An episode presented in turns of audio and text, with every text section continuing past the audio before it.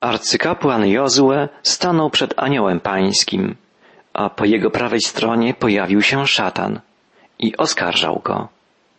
Anioł pański przemówił, Pan zakazuje ci tego, szatanie. Czyż Jozue nie jest jak głownia wyciągnięta z pożogi? Taki obraz ujrzał prorok Zachariasz w wizji danej mu przez Pana. Mówiliśmy w czasie poprzedniej audycji o tym, że arcykapłan Jozue, jako przedstawiciel ludu Bożego, był niejako uosobieniem odrodzonej świątyni Jerozolimy. Mimo, że miasto zostało doszczętnie zniszczone przez wojska babilońskie i wydawać by się mogło, że nie podniesie się z upadku, po siedemdziesięciu latach zaczęło wyrastać z gruzów za sprawą reszty izraelskiej, która powróciła z wygnania i przystąpiła do odbudowy miasta i świątyni. Sam Bóg kierował odnowieniem Jerozolimy, bo wybrał to miasto jako miejsce swego przebywania. Tu przez wieki ukazywał się obłok chwały pańskiej. Tu, zgodnie z zapowiedziami proroków, pojawi się Mesjasz, Zbawiciel, u kresu dziejów ludzkości. Prorok Zachariasz widzi arcykapłana Jozuego stojącego przed aniołem pańskim. Czytamy w trzecim wierszu trzeciego rozdziału Księgi Zachariasza. A Jozue, stojący przed aniołem, miał szaty brudne. Brudne szaty. To symbol winy, grzechu, całej klasy kapłańskiej. Jozue nie był doskonałym człowiekiem, mimo że był kapłanem. Nikt z kapłanów nie był doskonały. Także Aaron, pierwszy arcykapłan, powołany do tej służby przez samego Pana, popełniał błędy. Z powodu nieposłuszeństwa, nieodpowiedzialności i pychy zginęli także jego dwaj synowie, Nadab i Abichu. Wiele uchybień, błędów, nadużyć, wiele grzechu było pośród kapłanów w Izraelu. Jednym z największych błędów było to, że kapłani nie rozpoznali w Jezusie Chrystusie Mesjasza. Annasz i Kajfasz, sprawujący funkcję arcykapłanów, wydali wyrok śmierci na Jezusa. Jezus wypowiedział szczególnie ostre słowa pod adresem kapłanów, faryzeuszów, uczonych w piśmie, bo oni mieli prowadzić lud do Boga, a swoim postępowaniem, pełnym hipokryzji i pychy, odwodzili ludzi od Pana. W wizji Zachariasza arcykapłan Jozue stoi przed aniołem pańskim w brudnych szatach. Jakże wstrząsający to obraz, jeśli uświadomimy sobie, że anioł pański, owa tajemnicza, wyjątkowa postać, ukazująca się w Starym Testamencie w szczególnych chwilach, to przedwcielony Chrystus, ten sam wczoraj, dzisiaj i na wieki. Kapłan Jozue stoi przed Panem w brudnej szacie. Co uczyni Chrystus? Zwraca się do tych, którzy stoją wokół, do aniołów z poleceniem. Zdejmijcie z niego brudne szaty. Do Jozłego zaś mówi, patrz, zdejmuję z ciebie twoją winę i przyodziewam cię szatą wspaniałą. To przepiękny obraz. Arcykapłan Jozue przychodzi do Pana w imieniu całego ludu, tak jak w wielkim dniu przebagania w święto Jom Kippur wchodzili do miejsca najświętszego arcykapłani, by dokonać przebagania za grzechy własne i grzechy ludu. Jozue powinien być ubrany w czystą, śnieżno-białą szatę kapłańską. Tymczasem jego szata jest brudna. Pan nie odwraca się jednak od niego, nie karci go, nie potępia. Okazuje mu wielkie miłosierdzie. W swej łaskawości i dobroci rozkazuje, by zdjąć z niego szaty brudne, a założyć czyste. Pan mówi, patrz, zdejmuję z ciebie twoją winę i przyodziewam cię szatą wspaniałą. To bez wątpienia jeden z najpiękniejszych obrazów na kartach Starego Testamentu. Jozue nie mógłby ostać się przed Panem w brudnych szatach, splamionych własną winą, własnym grzechem. Jako arcykapłan przychodził przed oblicze Boga w imieniu całego ludu. Niósł więc przed Pana także grzechy wszystkich tych, których był przedstawicielem.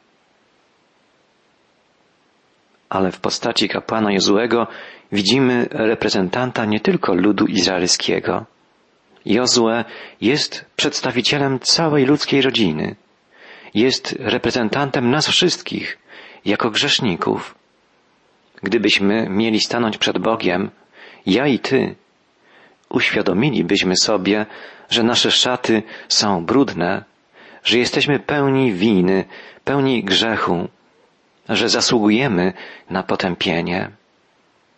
Człowiek wierzący może tu postawić pytanie, tak, ale przecież dzięki temu, że zaufałem Chrystusowi, że poprosiłem Go jako swego Pana i Zbawiciela o przebaczenie, jestem oczyszczony przez Niego, jestem okryty Jego sprawiedliwością, jestem przyodziany w czystą, wypraną w krwi Chrystusowej świętą szatę.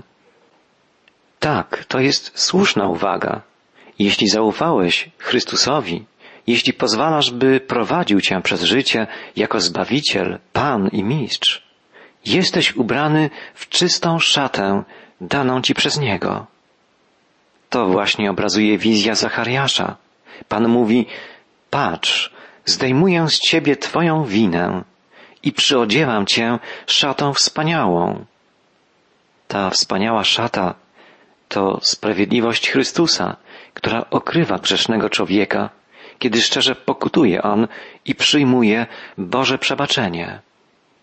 Zapowiadał to prorok Izajasz, gdy wołał, choć wasze grzechy będą czerwone jak szkarłat, jak śnieg zbieleją, choć będą czerwone jak purpura, staną się białe jak wełna. Książę proroków wołał też, będę cieszyć się wciąż Panem mym. Radością mą zawsze będzie Bóg, gdyż przyodział mnie Pan, okrywając swym zbawieniem. Płaszcz sprawiedliwości sam nałożył mi. W pięćdziesiątym trzecim rozdziale Księgi Izajasza czytamy o słudze pańskim, który będzie cierpiał i poniesie śmierć, biorąc na siebie nasze przewinienia. Prorok zapowiedział, że będzie on przebity za nasze grzechy, że będzie zdruzgotany za nasze winy. Tylko dlatego jest możliwe to, co wydaje się niemożliwe. Bóg, sprawiedliwy sędzia, może przebaczyć nam nasze winy, może nas oczyścić, uwolnić od kary, ze względu na dzieło Jezusa Chrystusa, który na siebie wziął nasze grzechy, żeby nas odkupić, żeby nas zbawić. Krew Jezusa Chrystusa, Bożego Syna, oczyszcza nas z wszelkiego grzechu, jeśli przyjmujemy Go jako Zbawiciela i Pana i w Jego ręce powierzamy ster naszego życia. Jest to wspaniała, cudowna wiadomość dla każdego grzesznika. Jest to jedyna szansa ratunku dla mnie i dla Ciebie. Tragedia człowieka polega na tym, że odrzuca Boga, zarówno jako sędziego, jak i tego, który okazuje miłosierdzie.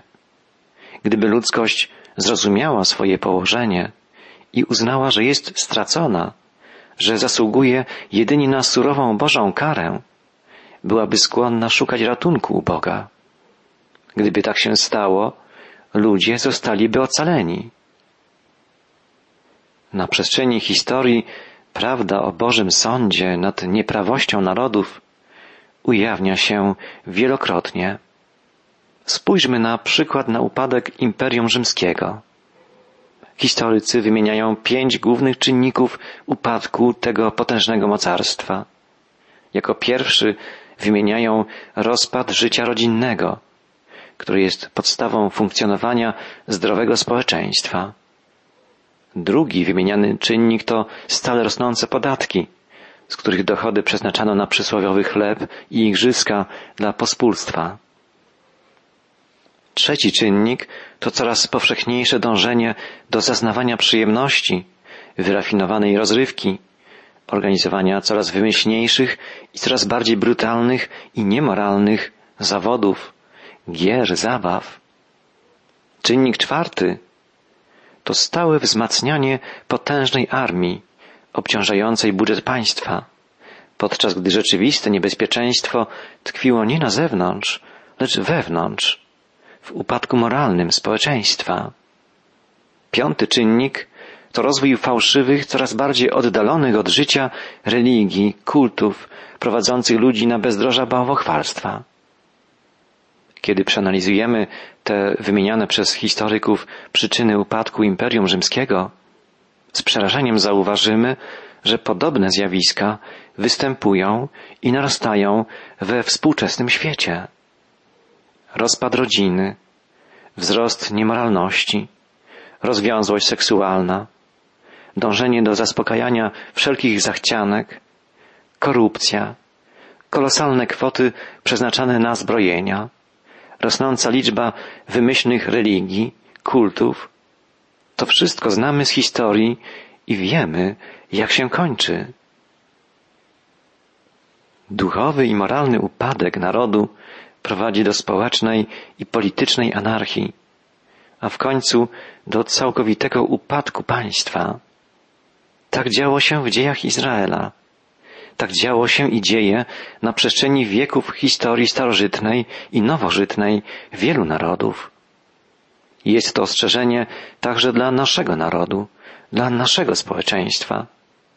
Nie ma nic bardziej potrzebnego niż duchowe przebudzenie, moralna odnowa wszystkich ludzi, odnowa rodzin, kościołów, całego społeczeństwa. Prawdziwa, głęboka wiara, szczere zwrócenie się ku Bogu z prośbą o oczyszczenie, autentyczna pokora, wytrwała modlitwa. To jedyna droga, by odwrócić złe trendy i zjawiska, jedyna droga odnowy, odrodzenia narodu. Współczesnemu człowiekowi wydaje się, że jest w stanie rozwiązać swoje problemy samodzielnie, ale prawda jest taka, że prawdziwej, pozytywnej przemiany w jego życiu może dokonać jedynie Bóg.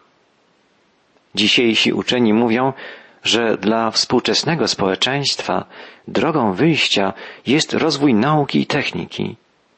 Filozofowie wskazują na konieczność rozwoju zdolności intelektualnych, wzrostu mądrości, wiedzy społeczeństwa. Pan Jezus Chrystus mówi, ja jestem drogą i prawdą i życiem. Prawdziwą drogę wyjścia z naszej trudnej, dramatycznej sytuacji wskazuje nam On, żywy Bóg, jedyny Zbawiciel, zmartwychwstały Pan.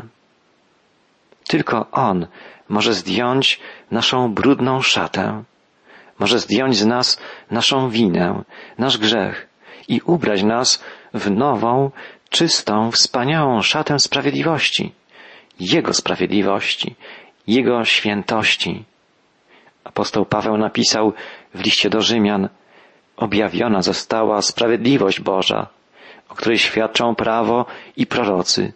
Sprawiedliwość poprzez wiarę w Jezusa Chrystusa dla wszystkich wierzących. Nie ma bowiem różnicy, gdyż wszyscy zgrzeszyli i brak im chwały Bożej i są usprawiedliwiani darmo z łaski Jego przez odkupienie w Chrystusie Jezusie. To jedyna droga. Ale zapytajmy, dlaczego jest możliwe coś tak cudownego? Bo Chrystus złożył w ofierze swoje życie, przelał swoją krew, żeby móc zdjąć z nas brudne szaty naszych win, naszych grzechów, a ubrać nas we wspaniałą szatę własnej sprawiedliwości. Apostoł narodów napisał, cóż więc na to powiemy? Jeśli Bóg za nami, któż przeciwko nam? On, który nawet własnego syna nie oszczędził, ale go za nas wszystkich wydał, jakżeby nie miał z nim darować nam wszystkiego? Któż będzie oskarżał wybranych Bożych? Przecież Bóg usprawiedliwia. Któż będzie potępiał? Jezus Chrystus, który umarł, więcej zmartwychwstał, który jest po prawicy Boga, ten przecież wstawia się za nami. To wspaniały obraz, ten, który oddał życie, żeby zapłacić karę za nasz grzech. Powstał z martwych i oręduje za nami. Wstawia się u Ojca jako prawdziwy arcykapłan w prawdziwej świątyni nieba. Wstawia się za nami, żebyśmy zwyciężali w boju wiary, bo jesteśmy nadal słabi, nie jesteśmy doskonali, popełniamy błędy. Ale jeśli wyznajemy szczerze swoje grzechy, On jest wierny i sprawiedliwy, jak zapewnia nas apostoł Jan, i przebaczy nam nasze grzechy i oczyści nas z wszelkiej nieprawości. Drogi przyjacielu, Jozue, gdy stanął przed Bogiem, przychodząc jako arcykapłan w imieniu ludu, musiał być odziany w czystą, białą szatę. I Bóg zaopatrzył go w czystą szatę. Jak to możliwe? Dzięki Bożemu miłosierdziu. Dzięki temu, że Bóg tak nas umiłował, że posłał nam swego Syna, żeby każdy, kto w Niego uwierzy, miał życie wieczne. Tylko Chrystus może zdjąć z nas cały brud naszych grzechów i okryć nas swoją sprawiedliwością. Pan powiedział Jozuemu, patrz, zdejmuję z ciebie twoją winę i przyodziewam cię szatą wspaniałą. I tak mówił jeszcze, włóżcie mu na głowę czysty zawój. I włożyli mu na głowę czysty zawój i przyodziali go wspaniale. A działo się to w obecności anioła pańskiego. Zawój, który należał do stroju kapłana, miał umieszczony w widocznym miejscu napis poświęcony Panu. Teraz Jozue mógł nosić ów zawój, gdyż został oczyszczony, odziany w szatę sprawiedliwości. Każdy wierzący człowiek jest poświęcony Panu. Z Nim ma być złączony. Do Niego ma przylgnąć całym sercem. Spójrzmy na dalszy ciąg wizji Zachariasza. Czytamy, po tym anioł pański napomniał uroczyście Jozuego. Tak mówi Pan zastępów. Jeżeli wytrwasz na moich drogach, jeżeli wierny będziesz posłudze dla mnie, uczynię cię przełożonym mojego domu i opiekunem moich przedsionków i policzę cię w poczet tych, którzy tutaj stoją. Teraz Jozue może służyć Bogu. Jest oczyszczony przez Pana. Jest odrodzonym sługą Bożym. Zostaje porównany do aniołów. Bóg mówi, policzę cię w poczet tych, którzy tu stoją. Uczynię cię przełożonym mojego domu i opiekunem moich przedsionków. To wspaniały przywilej, wspaniała służba, porównywalna ze służbą aniołów. Jest jeden warunek. Jeżeli wytrwasz na moich drogach, mówi Pan, jeżeli wierny będziesz posłudze dla mnie. Drogi przyjacielu, to słowa skierowane także do Ciebie i do mnie. Mogę być użytecznym sługą Boga, jeśli sam wytrwam na Jego drogach, jeśli będę wierny swojemu Zbawicielowi. Posłuchajmy dalszych słów kończących poselstwo trzeciego rozdziału Księgi Zachariasza. Arcykapłanie Jozue, słuchaj Ty i Twoi towarzysze, którzy są Twoimi doradcami, gdyż przez tych mężów spełni się cudowna obietnica, albowiem ześlę sługę mego, odrośl. Sługa nazwany odroślą to Mesjasz, Chrystus. Kiedy On przybędzie, dopełnią się zbawcze plany Boga. Patrz, oto kamień, który kładę przed Jozłem. Na tym kamieniu jest siedem oczu. Ja sam na nim wyrzeźbię napis i w jednym dniu zgładzę winę tego kraju, wyrocznia Pana zastępów. Kamień oznacza świątynię, a siedem oczu to symbol opieki Boga nad budową Jego domu. W głębszym znaczeniu, mesjańskim znaczeniu, kamień oznacza Chrystusa. Na nim zbudowane będzie Królestwo Wieczności. Siedem oczu oznacza Jego panowanie, Jego wszechwiedzę. Apostoł narodów napisał, iż w nim ukryte są wszystkie skarby wiedzy i poznania. Gdy On obejmie rządy nad światem, zapanuje ład, sprawiedliwość i pokój. Zachariasz woła na koniec. W owym dniu, wyrocznia Pana zastępów, będziecie się wzajemnie zapraszać, by odpoczywać w cieniu winorośli i drzew figowych. Będzie to wspaniały czas mesjańskiego pokoju. Chrystus, książę pokoju, usunie wszelkie zło i wszyscy przez Niego ocaleni cieszyć się będą odpoczynkiem i szczęściem.